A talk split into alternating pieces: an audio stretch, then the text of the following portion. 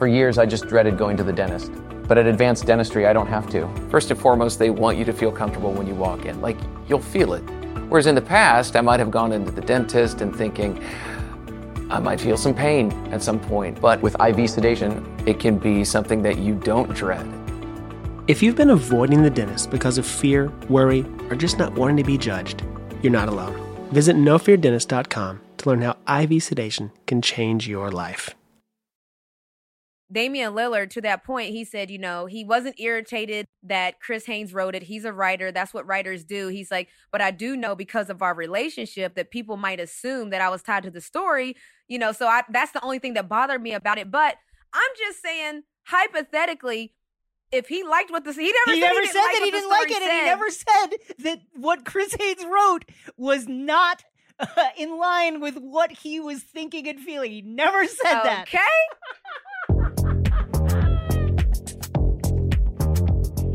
LeBron James calls for the job of whoever came up with the play-in tournament. Aaron Rodgers and player empowerment possibly coming to the NFL. Plus, is boxing still good? And filmmaker, writer, and producer Adam McKay joins us to talk about his podcast, Death at the Wing, plus other projects, and to play Take Survivor. It's Take Line right now. I'm Jason Concepcion. And I'm Renee Montgomery. Let's get it.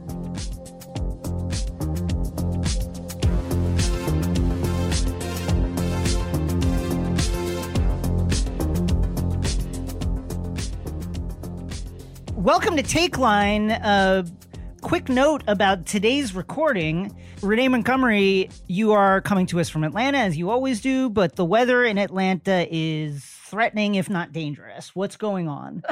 the weather is wild here in Atlanta. We had a tornado warning. It's kind of crazy because I was on a staff meeting call this morning and all the staff just kind of jumped out of the call, like dropped from the call. And we were like, well, Oh that's weird. And then they all were like, yeah, we're going to probably have to go um, down some floors because our office building is high. But there's a real tornado warning that happened here in Atlanta, just so people know. And it's kind of knocking out the Wi Fi's. It's making some people have to shelter in place. Um, my best friend had to go in a closet. So it's like, Oh it was pretty bad weather um, here today in Atlanta. Well, uh, I'm glad you're safe, and I'm hoping that everybody else in the Atlanta area is safe. Right. That is truly alarming. Yeah, it's crazy because it's like, I don't know. I didn't really expect that here, but long story short, we in here. it. Let's do it. Let's do it. Okay, so after missing 20 games with a high right ankle sprain, LeBron James returned to the lineup over the weekend. And needless to say, the games didn't go necessarily did how he had wanted them not. to go. They They were underwhelming to a lot of people. But after the game on Sunday, LeBron had some pointed comments at the play in tournament. He stated whoever came up with that basically needs to be fired. And when I'm saying basically, he literally said whoever came up with that needs to be fired. Um, I don't know if this is just you always have to take things players say with a grain of salt. Right. Like I say that all the time. If somebody puts a mic in front of you after you just lost a competition and they want you to be grateful, that's always something that I think athletes do on a regular that doesn't get commended Yeah. enough. However, sometimes after a loss, players say things. So, Jason, what do you think about that? Is LeBron, is this just him blowing off some steam after a rough couple of games? Like, what are, what do you feel about that? Well, uh, first of all, let's explain that uh, uh, the play-in tournament is a wrinkle that the NBA added after uh, it had been talked about for many years, but they added it last postseason in the bubble. And the way it used to work in the NBA was top eight teams in both conferences, Eastern and Western, would uh, just go on and play in the playoffs, right? The way it works in the play-in era is uh, the seventh and eighth place teams play each other, and the ninth and tenth place teams play each other, and then the winner of the ninth and tenth place team bracket goes on to play the loser of the seventh and eighth place team bracket, and then the winner of the seventh and eighth place team bracket just goes on and becomes the seventh seed in the playoffs. So, in other words, we've added extra games. It's still the playoffs, but it's just conceptually something different, much like the wild card in NFL. You know, like, I get it. If I'm LeBron, I get it. First of all, as you mentioned, coming right after a loss, the defense is still there.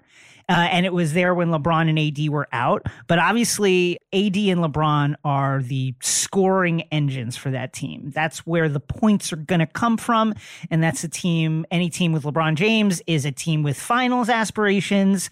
And coming off of the deep playoff run all the way to the NBA championship in the bubble, the short off season, and now the extremely dense current season that we are in, the prospect of playing more games to get into the playoffs when in the past you would have just been in as the seventh or eighth seed, I can understand why that is supremely annoying to LeBron James. That said, the whole reason for having the play in was to generate interest in these late April, early May games coming down the stretch of the season when uh, fans might tend to tune out. And I think the fact that you're getting these kind of like snippy comments from LeBron James as well as Mark Cuban, we'll get into that in a second, mean that it's working as intended, right? Like people, uh, uh, people are caring about these games. Uh, LeBron James in particular is caring about this game. Like this is a game that really mattered. Um, and it's so therefore it's working. Yeah, and to that point, if you're an organization and the NBA is a business, I always have to say that because people need to realize sports is a business. If you're a business, a business. and you have one of your stars bringing more attention to the business, there's never a bad look for the NBA. Like they want the discussions to happen. You know, I remember when All Star happened, right? And the captains and Yeah. choosing the captains and choosing the teams that they thought that that was the craziest thing. They didn't like it. The NBA didn't stop it because everyone thought it was crazy and they didn't like it. They kept on the course because it's generating more attention, it's generating more media. And we know anybody that knows that works in the business, that's always a good thing. There's no there's no such thing as bad press in a sense of if they're talking about you, that's a good thing. Now, having said that, if you make Right? the top Yeah. eight, like you you're like, look, we got to be one of the top eight teams at the end of the season. All we got to do as a player, what we talk about is all we got to do is get into the postseason, and that's a brand new season. You start a brand new slate. Once we make the playoffs, you have a new season. And so now, conceptually, what players we talk to and tell ourselves, you're changing it. Because now you don't just have to make it to the eight or seven spot. You got to make it there, and then you got to win a game to still stay there. So I think that's the problem. It's almost like, you know, we, we talked about the super leagues. We don't have that fall Yeah. out, fall in accountability type of thing. And Right. so we're not liking it. Let me ask you a question. So J.A. J.A. Adande, former ESPN uh, personality, currently the uh, director of sports journalism at the Medill uh, Journalism School, uh, tweeted uh, earlier today. We're taping this on a Monday. If the play-in ends up costing the NBA, the Lakers and Celtics for the playoffs, you've got to figure there will be consequences. Maybe not lost jobs, but that the format would change. Um, do you buy into this? Like there, this is always a point, uh, a talking point as we enter the postseason. Is that oh man, the Spurs? You know that the NBA doesn't want to see the Spurs And I'm sure, like as a, as a, a player coming from UConn, you must have gotten these same kind of like criticisms leveled at at at your teams. Oh, you know, you know that the NCAA wants UConn and and this Right. to make a deep run. Like it's so important to them. What do you make of this idea of of um, the NBA paying that close attention to teams with regards to the amount of ratings that they would garner? It's like, do you buy into this like conspiracy theory at all? So this is what I buy into. I buy into that the league probably had no idea that the Lakers or the Celtics would be a part of this play-in game. Of course. I think when they were thinking about the play-in game, they were thinking about teams like me and you, the Atlanta Hawks, New York Knicks. Imagine them usually not being a playoff team, but Yeah. now these are some big market teams that maybe now there's a way to get us in the playoffs. I think they were thinking of it from the other side of it. I think that most people going into this season where this was already in place, the play-in game, I think that if you had to ask before the season started, would the Lakers be playing in a play-in game? Would the Celtics be playing into a play-in game? I think that most people would be like, uh, no, they're going to be a top seed. Now Yep. it's starting to get interesting because of that. Now, to answer your question, though, I do think the NBA has a wish list. Like, I don't necessarily know if they're, they Right. would try to go and conjure up how to get them there, but right. of course, the NBA wants their big market teams.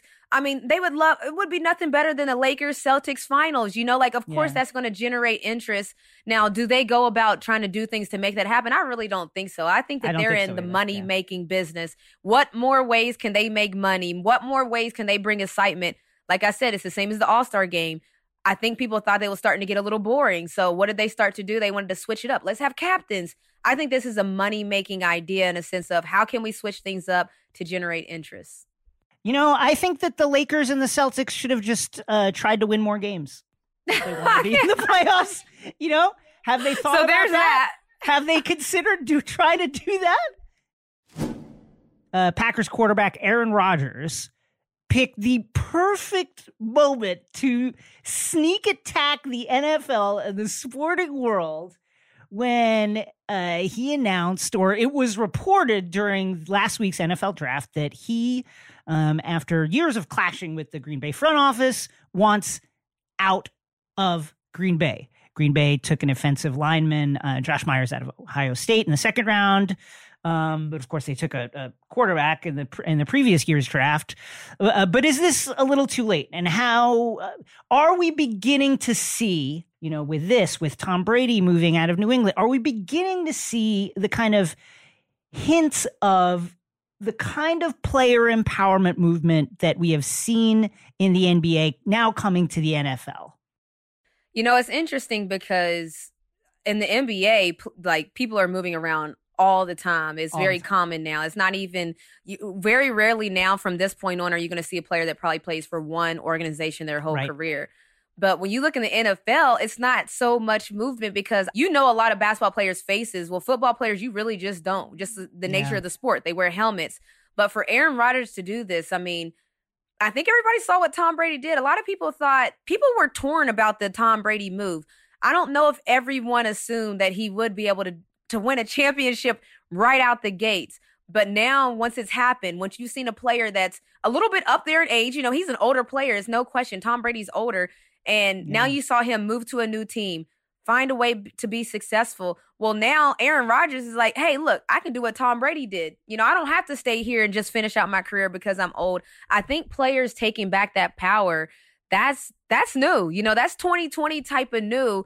And I, I will almost pose the question to you is there a right way to seek change of scenery? Because I remember when James Harden did it in Yeah. the NBA, you know, that didn't go over well. But then I remember when other players have done it and it has not been as big of a deal. Every time LeBron James moves, it's a big deal. But there's some players that have demanded a trade, and, you know, like Kyrie Irving, he's moved around and people don't really mind. And he's a superstar. So is there a right way, Jason, or is like, what what is that? You know, it's interesting because I feel like this is the kind of conversation uh, a player taking agency in their own career outside maybe of the, of the window afforded to them by their contract that is inevitably just tilted against the player. On the one hand, you have the uh, fans of a particular team that are just going to be hit in an emotional way about a star player wanting out, right? That's just going to affect them differently. Um, even if there is some blame to go around with a GM or a front office, the star is the star. The star is the person in the spotlight, and that's just the person that is inevitably going to garner most of the heat, most of the press, and most of the criticism. It's it's just kind of like a no win. Now, I do think that time kind of heals all wounds. And then especially if player when players move on like Kevin Durant who uh, who moved on from Oklahoma City and then went to Golden State and is now in Brooklyn I think if you win some of that criticism is blunted. There is still that oh you joined a super team kind of way to, to like discredit the the accomplishments.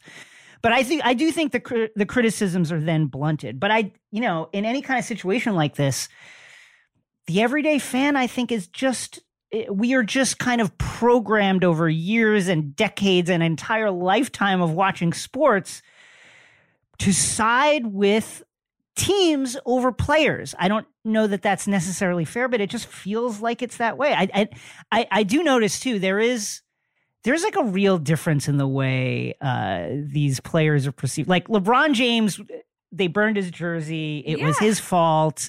Uh, he was uh, disloyal, but like uh, when it's Aaron Rodgers, w- well, Tom Brady, first of all, didn't get that kind of criticism. One, it's at least not outside uh, of Massachusetts.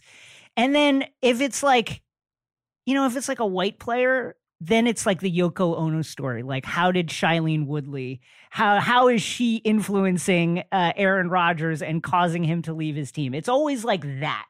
All of which is to say, we always blame the player, right? It's always the player's fault. There's no way for a player to want out that's going to eh, insulate them from this kind of thing. So, having said that, when you get to a player, and a player knows that in the back of their mind, like even when I was a player, you know that people aren't going to perceive you basically outright asking to leave. Then, when we look at the Damian Lillard situation, does it make sense? Like, you know what I mean? Like, a player, if a player knows that if I come out right and say, and I'm not saying that Damian Lillard told Chris Haynes anything, I'm just saying but knowing what we know about how fans perceive players, like what do we feel about the Damian Lillard situation now? Is what I'm saying. Uh, that's a great one. So Chris Haynes uh, last week uh, at Yahoo, Chris Haynes, a great reporter, NBA reporter for Yahoo, who has um, historically throughout the course of his career had uh, really good connections to Damian Lillard as a source of stories, and just seems to always understand what Dame is thinking and and what his intentions are. He wrote a story last week uh, basically saying that Dame is unhappy. Uh, part of the story says, "quote." Uh, blah, blah, blah, from the oppressive collection of corporate partners to the national TV spots to repping the Trailblazers like no other to the arduous task of trying to recruit high level talent to the Pacific Northwest. Uh, Damian Lillard has displayed an unprecedented loyalty to the franchise.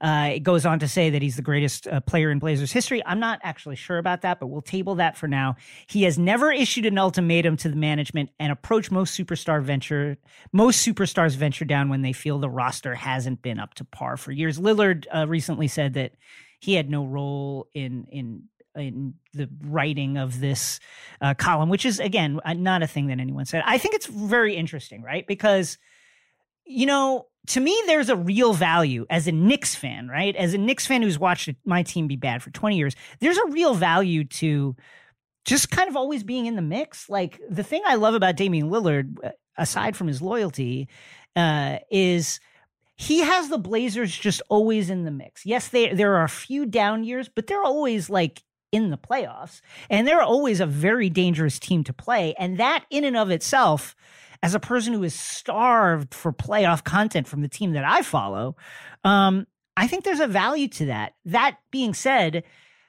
this is the way we talked about like you know is there a right way and a wrong way for a player to ask out i think that this is part of it that uh, teams and team executives they have an entire marketing department they have an entire social media department they can issue uh, official proclamations.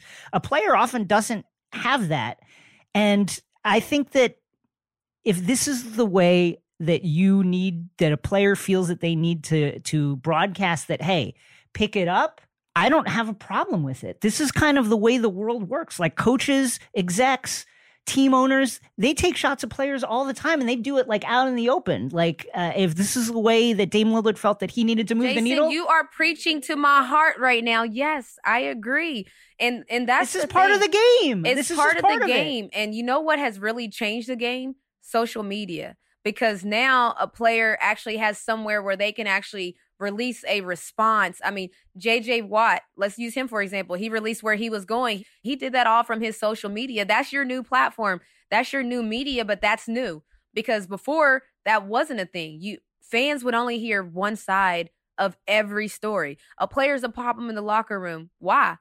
You know, is there is there something going on in the locker room with the coach and the player? But we don't hear about that. All we hear about is a player is a problem, and so I think that when you look at if a player does want to leave, you know, I remember people were trying to say Bradley Beal earlier Yeah. in this season. They were like, "Get Bradley He out of never DC." said he, had never, said, it. anything ever He never said anything ever, but it was the fan base that was basically trying to save him. But to that point, how does a player save himself without now not being called loyal or, you know, now not having the fans burn up all my jerseys because I want to leave? Like there really was no out for players. So, you know, Damian Lillard, to that point, he said, you know, he wasn't irritated that Chris Haynes wrote it. He's a writer. That's what writers do. He's like, but I do know because of our relationship that people might assume that I was tied to the story, you know, so I that's the only thing that bothered me about it. But I'm just saying, hypothetically, if he liked what the he never he said never he said like that he didn't like it and he never said that what Chris Haynes wrote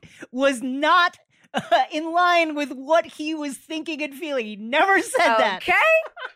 okay. He basically said, Look, I didn't tell Chris to write it, but maybe y'all should read what Chris is writing and talking about because we do got a little bit of issues over here. That's all I'm saying. So I think this is best case scenario for Damian Lillard. Like, if Chris wrote an article that said all of his feelings and he doesn't have to be tied to it, amazing. Like that's amazing. I could not agree more. Listen, loyalty is a word in sports that was created to get players to take less money than they are worth.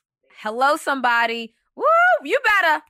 Let me snap for that because I'm trying to tell you if people don't know, because the only people that have to be loyal in sports are athletes. Teams have never been asked to no, be no, loyal. They'll coaches, cut you in a coaches have never been asked to be loyal. It's only players that are asked to be loyal. So you're asking players to be loyal to someone that doesn't have to be loyal to them. It's very difficult in that aspect. So, like I said, that could be best case scenario for Damian Lillard. He's like, look, I'm not irritated. I'm not attached to it. But hey, there's an article there. All right, so undefeated champ Floyd Mayweather is scheduled to fight notable YouTuber Logan That's Paul in a. June 6th exhibition in Miami. What I happening? Okay, so the fight was originally scheduled for February 20th and includes a possible, listen to this, $100 million payout for Floyd Mayweather. So, in case anybody was wondering, why in the world would Floyd Mayweather, the undefeated, undisputed, champ of the world be fighting a YouTuber? Well, yeah, $100 $100 million might change any anyone's minds. And so I'm just like, how do we feel about these Jasons? Are these exhibition fights a good or bad thing for boxing? Like, if you remember Nate Robinson with Logan Paul's brother, Jake Paul, but I, I hope that Nate is okay, by the way, because he got put down in a way that was actually like scary. Like he got knocked out in a Yeah. concerning way.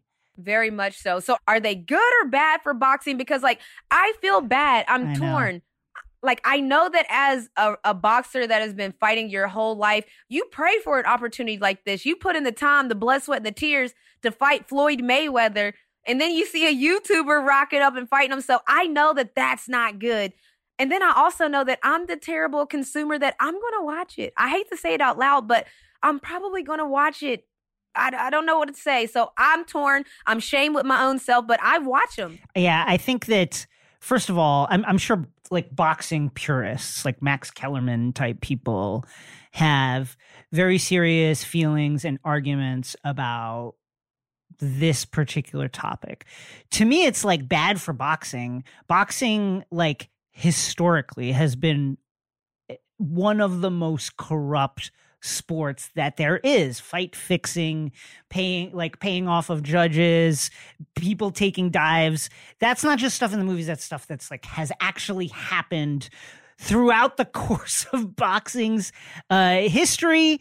Uh you know and i think that uh, obviously boxing was was uh, for a time one of the major major sports in in America, one of the major sports in this country, along with like horse racing and baseball for like a good five decades, six decades. Those were like the big sports in this country. Um, I just think that we're in a place right now with boxing where it's almost in its most purest form, uh, which is it is a spectacle based on an audience's interest in watching two people beat each other up who we really want to see get beaten up. And I think that this is a, a perfect example of that. Like, uh, there's a lot of people out there who want to see Logan Paul get beat up. Similarly, there are a lot of people out there, though I don't expect it to happen at all, who would love to see Floyd Mayweather get touched up. I think, listen, I, I- think I expect Floyd Mayweather to toy with Logan Paul for like two rounds and then just kind of like slowly, slowly, slowly close the boom on him. But I think this is just like boxing in its purest form. It's like schoolyard stuff. We want to see two people who don't like each other, who we don't like, fight just like we did like when we were back in elementary school. Like that's what it is. No, I mean it makes sense because you look at it, some of the bad guys, like look at a Conor Yeah. McGregor. We know that he's not even just a villain in the the octagon, but we also know that he actually gets in trouble. But that made his stock rise. He started getting bigger fights, bigger paydays because Yeah, we want to see him get his face pushed in. and the same thing is happening for Jake Paul. Everybody is so mad that Jake Paul are getting these these fight options and these big paydays, but this is basically like an entertainment. This is an event. Almost think concert style. And to that point, the fight is taking place in Florida. The the promoters are able to sell tickets to a full crowd. That would be 65,000 people going to an event. Oh so like everything about Oh this event God. it's at the Hard Rock Stadium in Miami Gardens in Florida. 65,000 capacity availability. It's called a special exhibition, but I mean, this is just think concert. That's why I said this is an entertainment. you know, formerly in the past, like for a real, like a sanctioned quote unquote boxing uh, match, uh, the weights would have to match. Uh, we'd care about reach. You know, not like uh, Logan Paul is 20 years younger than Floyd. He's 50 pounds heavier with a six inch reach advantage. Do we care about any of this? No. Like, uh, do we care if Logan does. makes weight or if Floyd like bulks up to? No.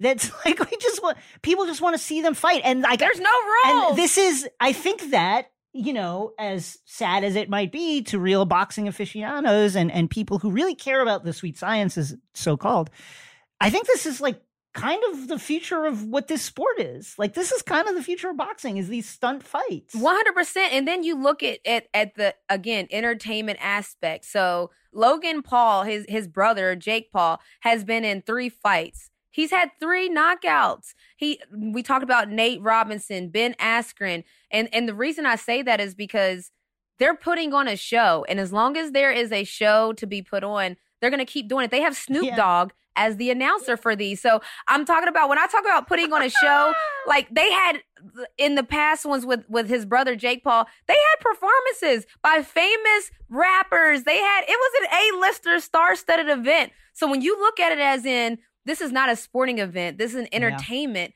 event, well then it makes a lot of sense. I mean, they're they're getting millions of dollars in these fights as much as you would for any other big time pay-per-view special. So, I mean, I don't I don't see it stopping anytime I, I soon. don't How either. And, and here's the other thing about the appeal is if you like either one of these people, great. You might you'll you'll tune in. If you hate either one of these people, Yep. guess what? You'll tune in because it's a perfect Exactly. heat watch. It's uh, it, amazing. I really do think that uh, this is maybe the direction that that boxing is heading in.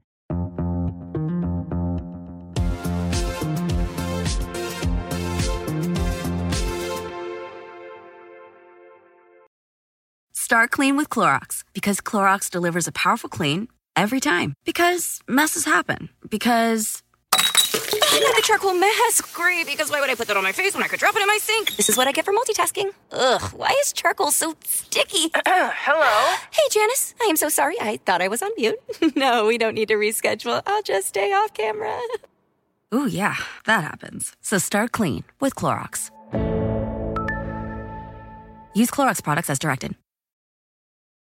Life is a highway, and on it there will be many chicken sandwiches. But there's only one McCrispy. So go ahead and hit the turn signal if you know about this juicy gem of a detour.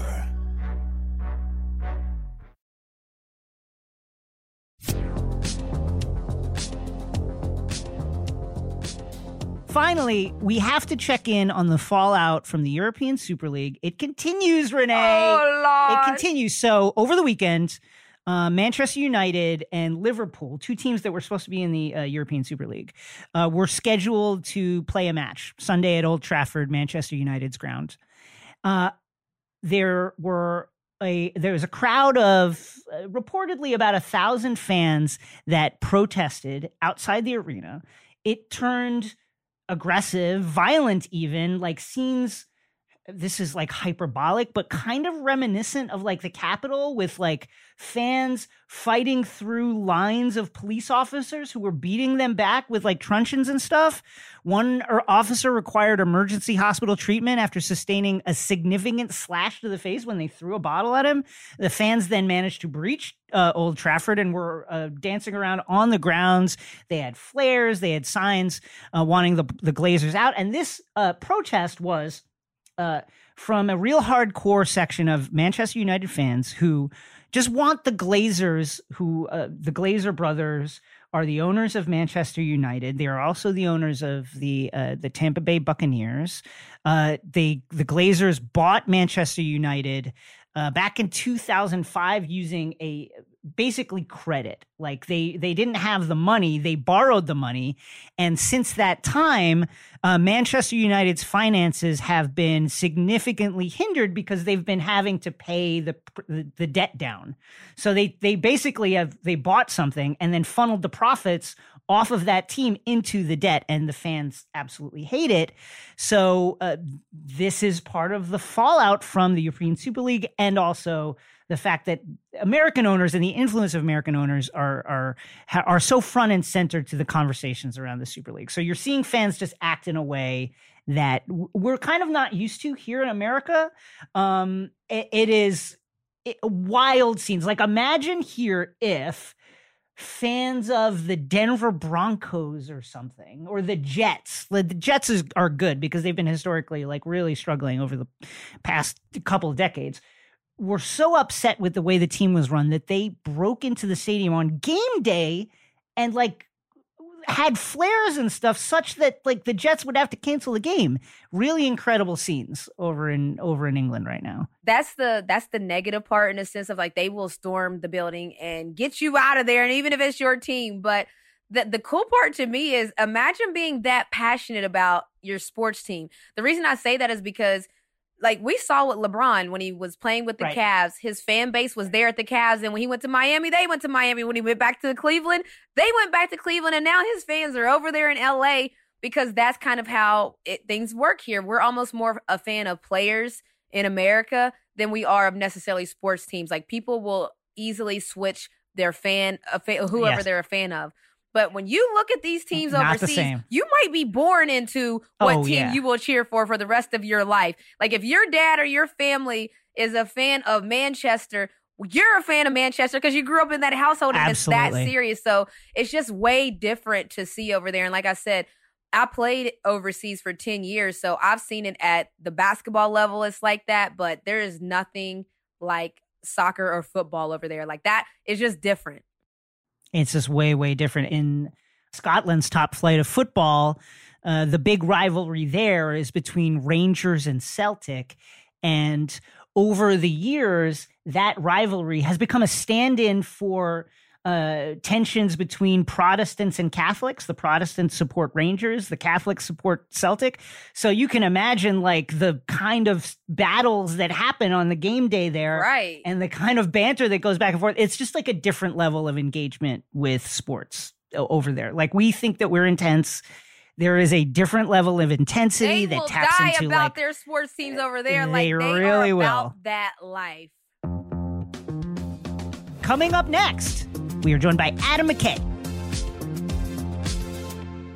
We are so psyched to have the following guest on with us today. He is director, producer, writer. You've definitely seen uh, many of his projects, uh, whether it be uh, sketches on SNL, uh, the movies like Anchorman, TV shows like Succession, movies like The Big Short and Vice, just to name a few. He's got a new podcast out now called Death at the Wing how drugs, tragedy, and the Reagan Revolution defined a decade of basketball. Please welcome to Takeline, Adam McKay. Adam, how are you?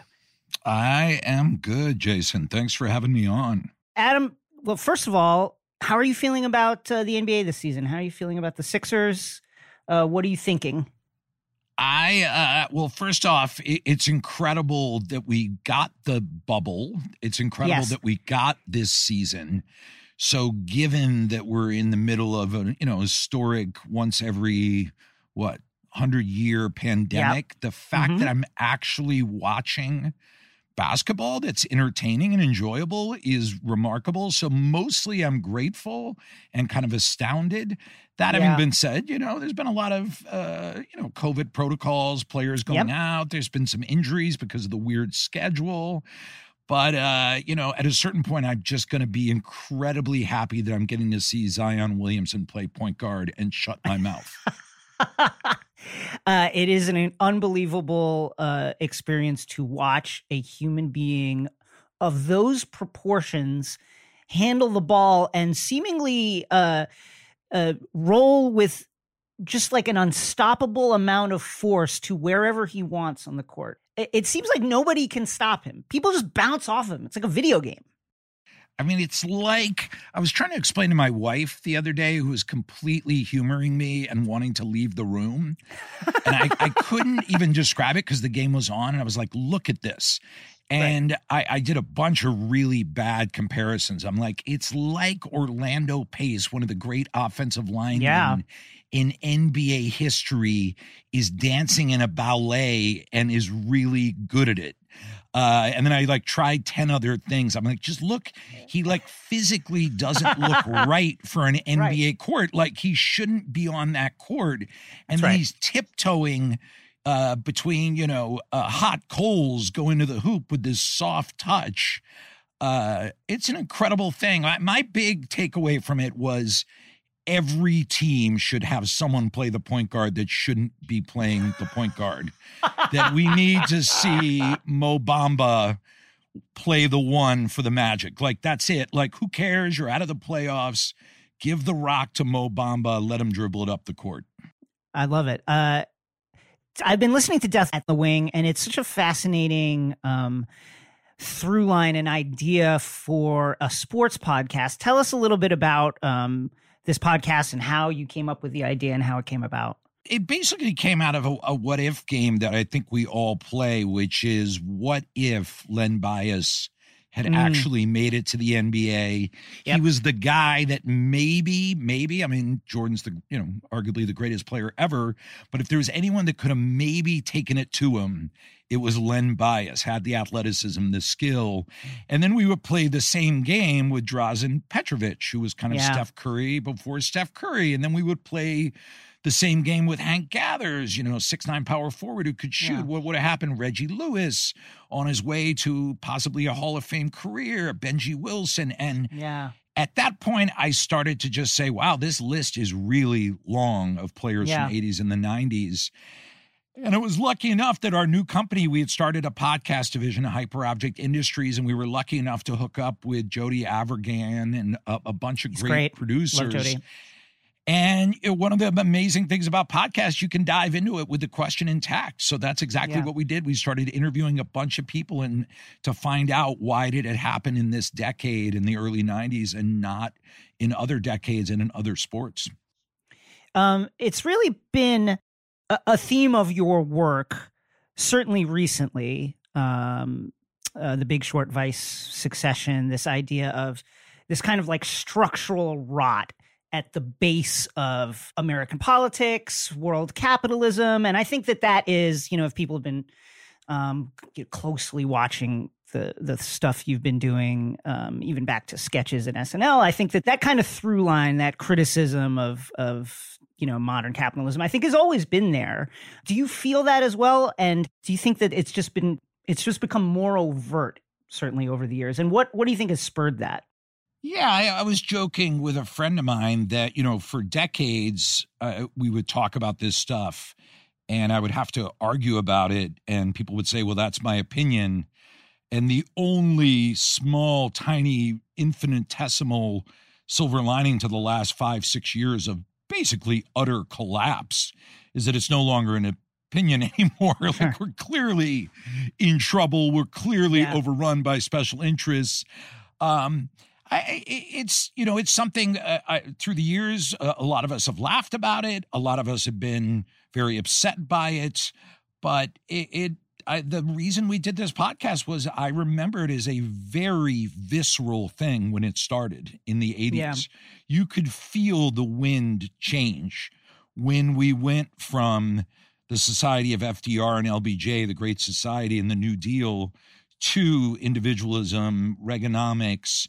Um, it's hard. It's it's really one of those strange things. Usually, the macro doesn't. You can't feel it that personally, and mm. you really, really could. But it also, as often happens, happened to coincide with a lot of really exciting things. Right. The explosion of African American culture in America with hip hop and basketball, which was something I just loved right from the get go. So, you know, when you look back at things, it's never one clean line. I, I, have a lot of fond memories of the 80s, going to Fresh Fest at the Spectrum in 1986 and seeing Stetsasonic MCs and Public Enemy and and playing a lot of basketball and, and seeing black basketball explode and seeing comedy explode in media. There's a yeah. lot of really good memories from the 80s. But then I also saw my friends struggling more and more as their paychecks got leaner yeah. and leaner and the country coming apart. So this seemed like a great uh, format, a great framework. This this investigative podcast to kind of dive into that duality. Yeah, and you're known, uh, of course, for your comedic work. Um, how do you marry those two instincts? Like, uh, you know, the on the one hand, this uh, incredibly funny streak that I think has uh, created some of the um, most emblematic comedy moments, certainly of the last uh, 15, 20 years. And also this like uh, real vein of, I think, anger and discontentment, which you can find in the big short, you know, vice succession. I, you've managed to somehow meld these things together. Um, and how how do you manage to do it like what is the, do you have a formula for doing that i i I'll, I'll use the podcast as kind of the perfect doorway to that that mm. point of view which you know isn't obviously just me there there's been a lot of people through the years that have expressed that you look at the show Wonder Showzen and is a yeah. legendary comedy show is a perfect example of a mixture of absurdity with anger with genuine worry and at the same time sometimes just uh, straight up funny as hell and and I, uh, the perfect example is really uh, Ronald Reagan. I mean, yeah. people forget that guy starred in a bunch of movies opposite yeah. a monkey. uh, I, I, it, like just take that. Like when we were living through it, we, you know, my my parents and grandparents couldn't believe what they were seeing. Right. The guy from yeah. Bedtime for Bonzo. Like if you're yeah. younger, Google bedtime for Bonzo. Look at the movie poster. That was the guy who was the face of the right wing revolution. He wasn't the you know the conductor of it. He was a right. spokesperson. Uh, don't get me wrong, um, but just that the guy who starred with in a bunch of comedies with a monkey became right. president I mean, that's what we live through. So that's it right there. My reaction to that is life is far stranger than you think it's ever going to be. Life right. is hilarious. And at the same time, that dude from the comedies with the monkeys really did some dark, dark shit in this country that was pretty infuriating and awful. So all of that lives on the same plate together uh, with the same gravy unifying it. Yeah, the the nine uh, scariest words in the English language are uh, "I am Bonzo's co-star and I am here to help." Uh, uh you're on your podcast. Uh, you unpack uh, several of the tragedies you mentioned: the death of Charles Petrovich, the shocking passing of Len Bias. Um, was there anything that in the course of these, uh, the research for these, anything that that really stood out that struck you, and anything that um, you know really affected you in a way that maybe you weren't expecting? By far, the craziest, most affecting, emotional interview was with Billy Moore, who was mm. the gentleman, young man. He was 16 years old at the time, who pulled the trigger uh, to shoot and kill Benji Wilson. Mm. And I interviewed him. And uh, first off, it's just incredibly emotional to talk with a guy who took, you know, another man's life, a rising star, a, a beacon of hope for Chicago, but also to talk to a young man who was imprisoned at that age, treated like an adult, uh, railroaded, uh, not afforded an attorney, basically coerced into signing a confession. But most moving about it was the last act of his life, what he's dedicated his life to, which is stopping violence in the streets, reaching out to people who've been traumatized by the same violence he was a part of. And there's a story where he meets with Benji Wilson's two brothers in an attempt to reconcile that I, I won't tell the story now, but it's one of the most beautiful, heartbreaking things I've ever heard. So that that that interview for me really stands out. And hearing Jerry West, Hall of Fame basketball player, really truly open up about his yeah. uh, battles with mental health. That, that I mean, that guy's a, a, a legend. He's an assassin. Yeah. He's a, a badass. And there's a vulnerability and a courage in the way he expresses yep. himself that was so inspiring for me. Uh, I could not agree more. The Jerry West, some of the Jerry West interviews were, were truly startling. Um, Adam, lastly, the Knicks are good. What does this mean? What does this mean uh, for America? What does it mean for the world? What does it mean for all of us who have to share this globe? It hasn't happened in a long time, and it's happening now. And I find myself every day waking up uh, completely at odds with how to deal with it. Um, uh, what do you think? What is your take on this? It's a lot. It's a lot to handle. You know, with eco philosopher Timothy Morton calls yeah. forces that are simply beyond our understanding hyperobjects. Yeah. Uh, which is what our company is named after. And, and the Knicks being good as a hyperobject. If you look at the early 70s, poverty was at its lowest in U.S. history. That's right. Uh, the middle class was stronger than it's ever been. Wages right. for the majority of Americans were higher. Guess what else was happening during that time, Jason? The Knicks were winning championship rings. That's uh, right the Knicks being good, it's a bellwether for human civilization. Um, it's the amidst the climate catastrophe, amidst uh, raging, um, borderline genocidal income inequality. Yeah, the military industrial. We see one little sprout. That's right. Uh, bursting into a new day sun, and that is Julius Randle becoming LeBron James Jr. Uh, listen, I don't think that it's a coincidence that over the last two decades we have seen, uh, you know, the debacle of the Iraq War, uh, the collapse of the subprime loan scheme, which led to an incredible collapse of our banking system. Uh, that we have now seen this uh, pandemic, and now hopefully a, a ray of sunshine I, I, I, hope that that is the case, Adam McKay. It's all we got. It's all we got, and I'm hanging on to it with dear life and all the strength that I have in me. May Reggie Bullock continue to hit threes. May Julius Randle uh, hold up under this incredible onslaught of minutes that Tom Thibodeau is laying upon his shoulders, because in fact, the entire fate of the human race lays upon those shoulders. Jason, it's no coincidence that 10 minutes after Steve Francis was signed by the Knicks, we commenced the bombing of Baghdad. That's right. I could I could read a list of these. Eddie Curry, 20 minutes after his contract was signed, the That's stock right. market started to tank. Default rates started to shoot through the roof.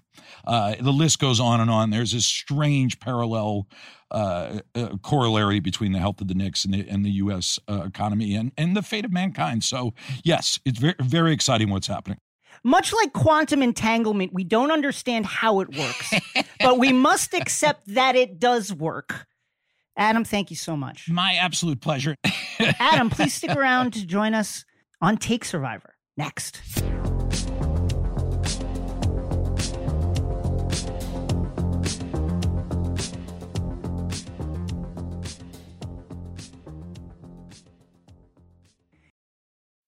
At Amica Insurance, we know it's more than a life policy. It's about the promise and the responsibility that comes with being a new parent, being there day and night, and building a plan for tomorrow, today. For the ones you'll always look out for, trust Amica Life Insurance. Amica, empathy is our best policy. Life is a highway, and on it there will be many chicken sandwiches. But there's only one McCrispy. So go ahead and hit the turn signal if you know about this juicy gem of a detour.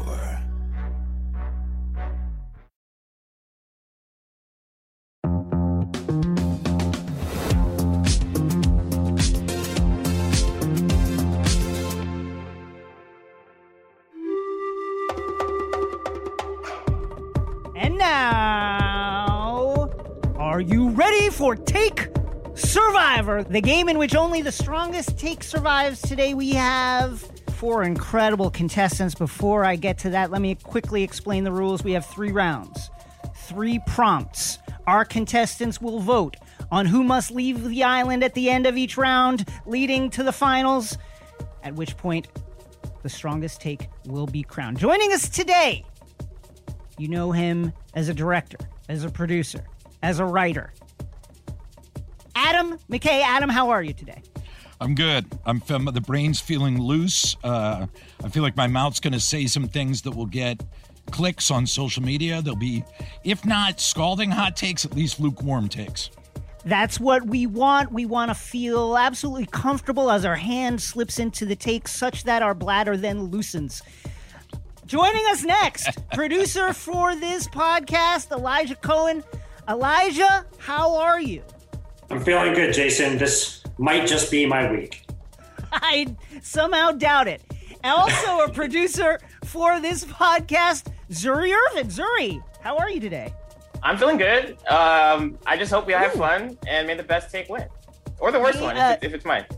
Tone of the voice kind of went up at the end of that. That inflection that that betrays a, a nagging lack of confidence, but I can't wait to see what happens today. I am the fourth contestant. Uh, I am uh, completely beside myself at any moment in time with uh, just absolute.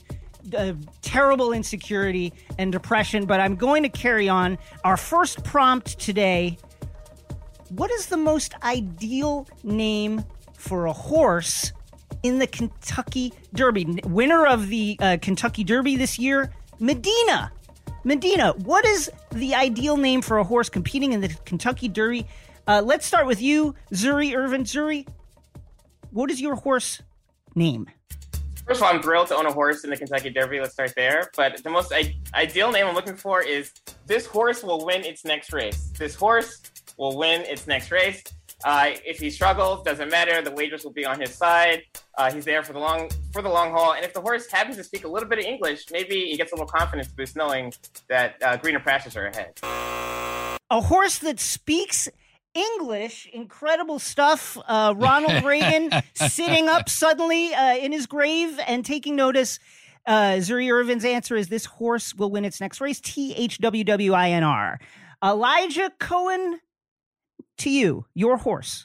I'm going to keep it simple. I'm just going to say the best name for the horse would be The Rock. Because if I wanted to see a human in horse form, it would be The Rock. And also, I picture the call as he enters the last stretch of the race. He's taking the lead. The announcer's shouting, Can you smell what The Rock is cooking? Oh, unbelievable. unbelievable. That actually works uh, shouts to our probably 46th or per- perhaps 47th president, Dwayne The Rock Johnson. Adam McKay, up to you. Your name for a horse in the Kentucky Derby. I don't know if there's a rule about how many words you can have in a horse's name. Well, I'm going to assume there's not. And I'm going to do the old joke that people used to do where they would get people paged at the airport giving names that sounded like dirty words. So I'm going to make mm. the hmm. announcer say something he doesn't want to say. And I'm going to say the horse's name is I, your announcer, have a serious drinking problem and I need immediate help. I. and coming, coming around is I, your announcer, have a serious drinking problem and I need serious help. Uh, Adam McKay, it's a little bit of a mouthful, but I think it's hilarious. Uh, and now it's up to me, uh, Jason Concepcion. I will now choose uh, my name for a horse. And listen, I think that uh, we've got to, I think branding is so important in today's sports world. Uh, you want to call back to uh, something that it's existing in the popular culture.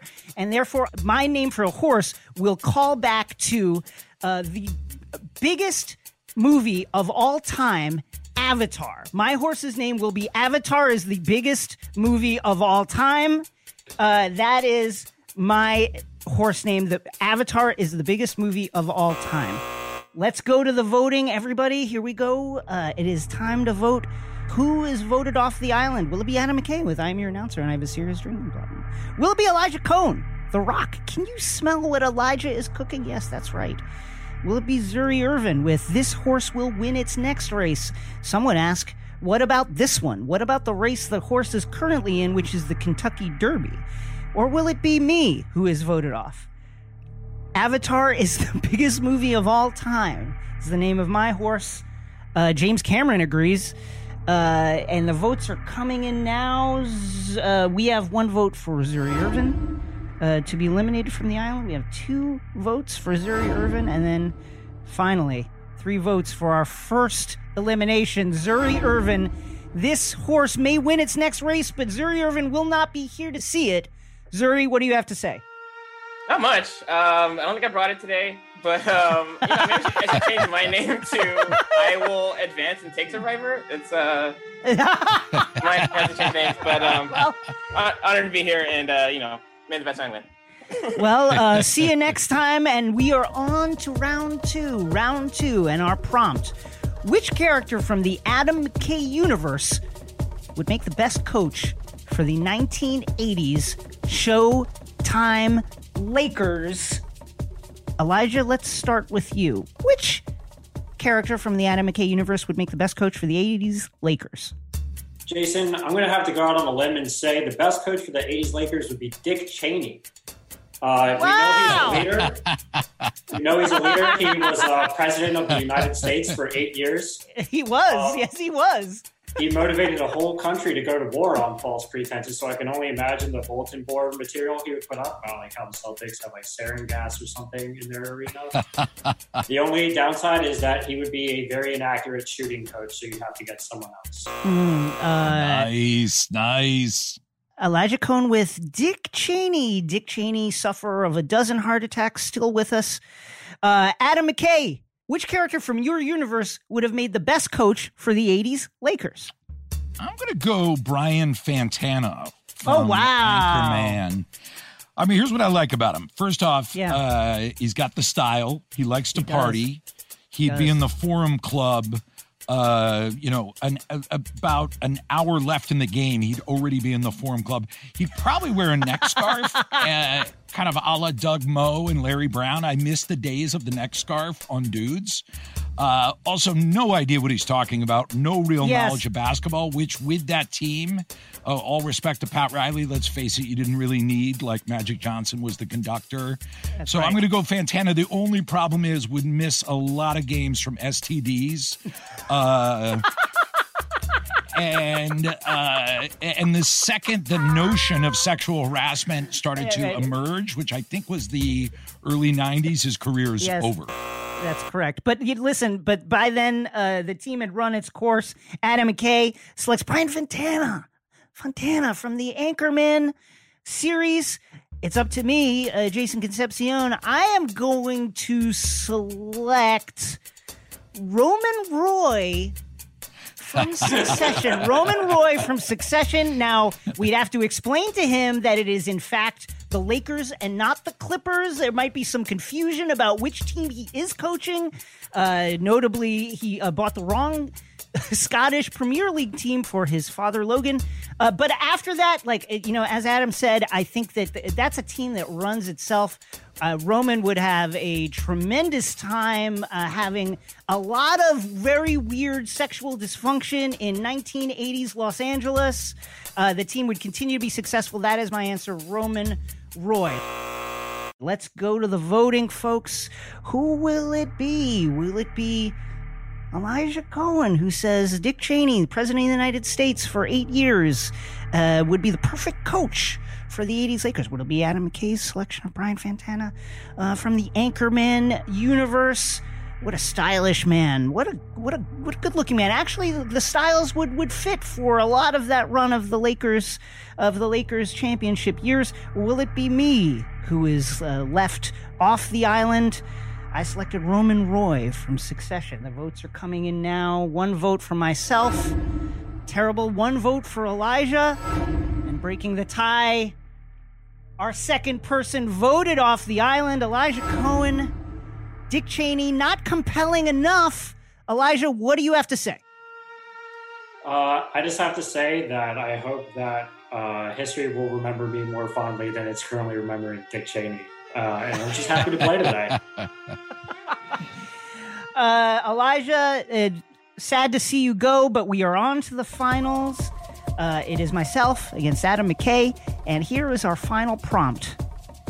Recently, Conor McGregor, uh, a good person, I haven't Googled that, but I, that's what I hear, has sold his uh, whiskey company Proper 12 for $600 million, uh, proving yet again that capitalism absolutely works for everyone.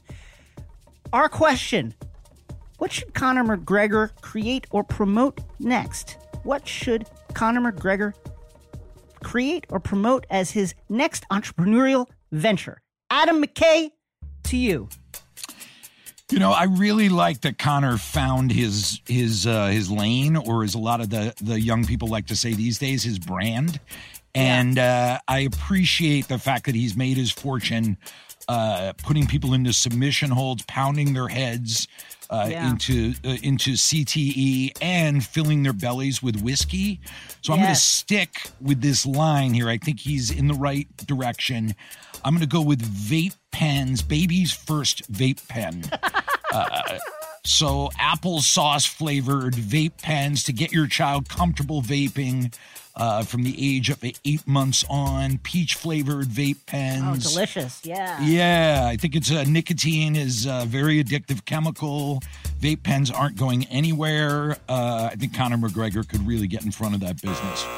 Conor McGregor and the vape pen, babies versus vape pen, uh, an incredible pick. It's on to me. What should Conor McGregor create or promote next as his next entrepreneurial venture? I'm going to say uh, McGreg's. What are McGreg's, you ask? McGreg's are Conor McGregor's trademarked truck nuts. You've seen truck nuts. You know what they are. They are the silicone testicles that hang off the back bumper of a vehicle. And we would hope a, a, a, an SUV type gas guzzling vehicle. I think Conor McGregor needs to get in on this. Uh, and uh, as I said, he would name the product McGreg's. McGreg's, and they'd be uh, they'd be bigger than the normal truck nuts. They they drag along the ground, but it would just show you how uh, strong and how powerful and how how much stronger than the asphalt these McGreg's actually are. McGreg's. That is my answer, and we move now to the voting. Now, I want like to remind our contestants we are voting for the winner here. We are voting for the winner today. Will it be Adam McKay? who says Conor McGregor should create a line of vape pens, including vape pens specifically for children. Let's get them started early, folks.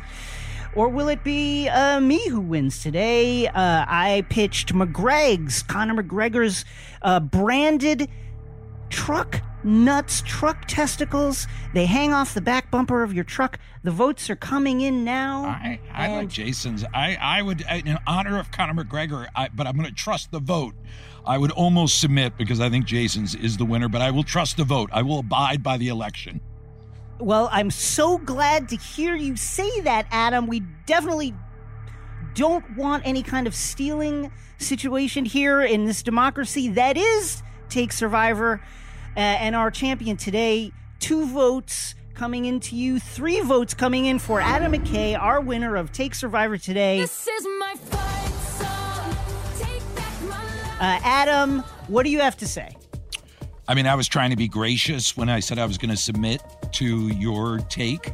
But now that I've won, it feels shockingly good. I know this is kind of just a fun little game, but man, I need my esteem needed this badly. So my heart's just pounding like a rock in a dryer right now. And uh, this is this is way too exciting. I don't know what it says about my mental health that I'm I'm this jacked up about this win. Well, I, I, I, would just like to note that uh, one, that is normal. That does happen. One of our uh, former contestants on Take Survivor, Travon Free, recently won the Oscar for Best Short. So uh, the Takeline bump and the Take Survivor bump is real, and that's what you're feeling in your bloodstream right now. Adam McKay, thank you so much for joining us. My, I mean, to say pleasure is an understatement. My, uh, my orgasmic life moment. thanks to you, Jason and Zuri and Elijah. This was, honest to God, like it's a cliche, but thrill of a lifetime.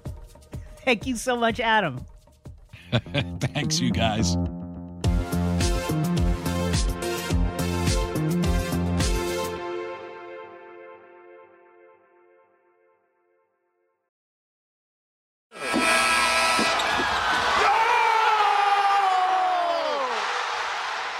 It's time for our buzzer beaters, the place where we talk about the stories that are on our minds that maybe uh, don't fit into the larger conversation. Renee, what's on your mind?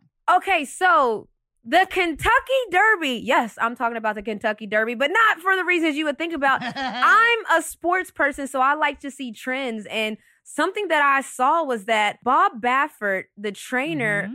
you might not have heard his name, but what you should know about him is that he has won now a record breaking seven Kentucky Derbies. So you guys might have been looking at the winning horse, which is Medina Spirit, Authentic in 2020, Okay, Justify in 2018, American Pharoah in 2015, War Emblem in 2002, Real Quiet in 1998, and Silver Charm in 1997.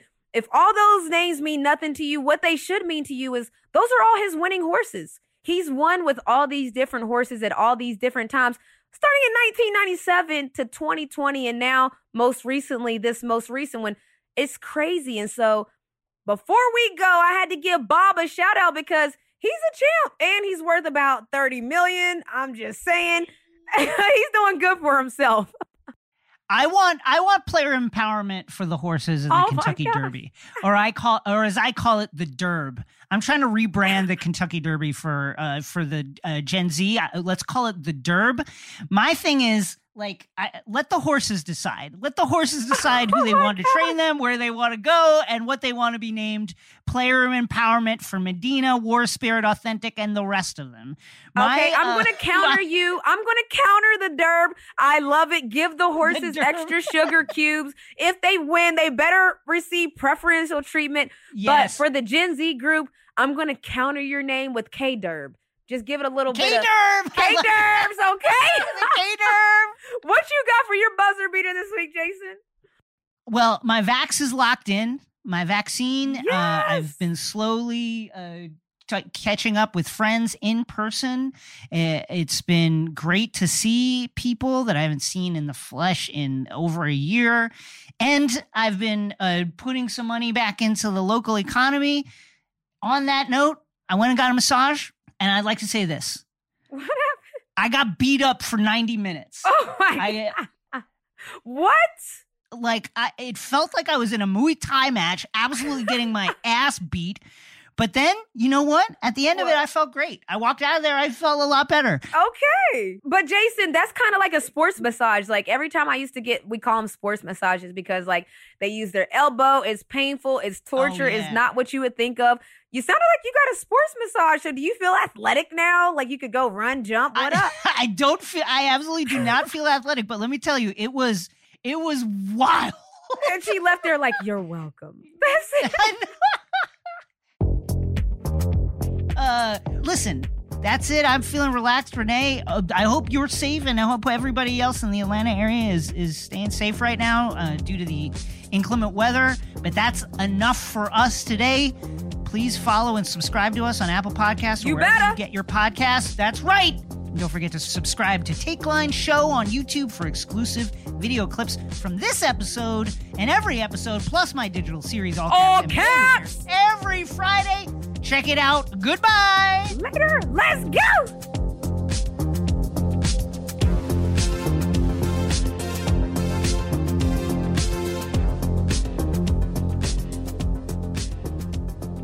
Takeline is a crooked media production. The show is produced by Carlton Gillespie and Zuri Irvin. Our executive producers are myself and Sandy Girard. Our contributing producers are Caroline Reston, Elijah Cohn, and Jason Gallagher. Engineering, editing, and sound design by Sarah Gibble Laska and the folks at Chapter 4. And our theme music is produced by Brian Vasquez.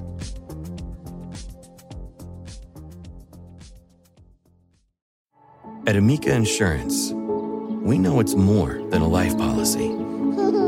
It's about the promise and the responsibility that comes with being a new parent, being there day and night, and building a plan for tomorrow, today.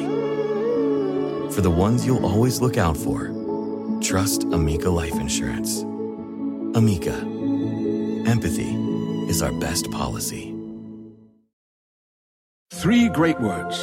Free fries Friday. Especially when they're used in that exact order. Get a free medium fries with $1 minimum purchase. Ba-da-ba-ba-ba. Valid one time on Fridays at participating McDonald's through 12 31 24 excludes tax must opt into rewards.